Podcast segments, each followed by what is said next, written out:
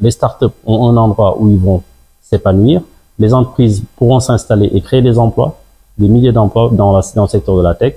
Et très important aussi à signaler, on a un data center qui est conçu tier 3 qui pourra aussi euh, jouer sa partition dans euh, la volonté de mettre en place la souveraineté euh, numérique. Dans l'offre du PTN, en fait, euh, nous avons les infras, on en a parlé, ce qu'on est en train de faire dans le cadre de la vision du chef d'État, mais il y a également un certain nombre d'études structurantes que nous avons lancées. Euh, dans deux jours, je donne l'information, c'est en dans deux jours, on a un atelier euh, de restitution de l'étude qui a porté sur euh, le programme d'activité prévu pour le centre d'innovation du PTN. Et donc, on verra à travers cette étude qu'il y a une volonté d'avoir une intégration et une, une mise en cohérence de l'ensemble des initiatives, les euh, le centre de MBZ de, de l'ADER qui est en train d'être construit euh, rentre dans ce cadre-là. On discutera avec l'ADER pour mettre en cohérence les programmes. On peut avoir des programmes d'incubation ici, early stage, et avoir des programmes d'accélération dans le centre d'innovation du PTN. Au final, la mise en cohérence est importante parce que ça permettra de dire que le Sénégal a une offre cohérente, globale, euh, pour l'ensemble de, ses, de son écosystème.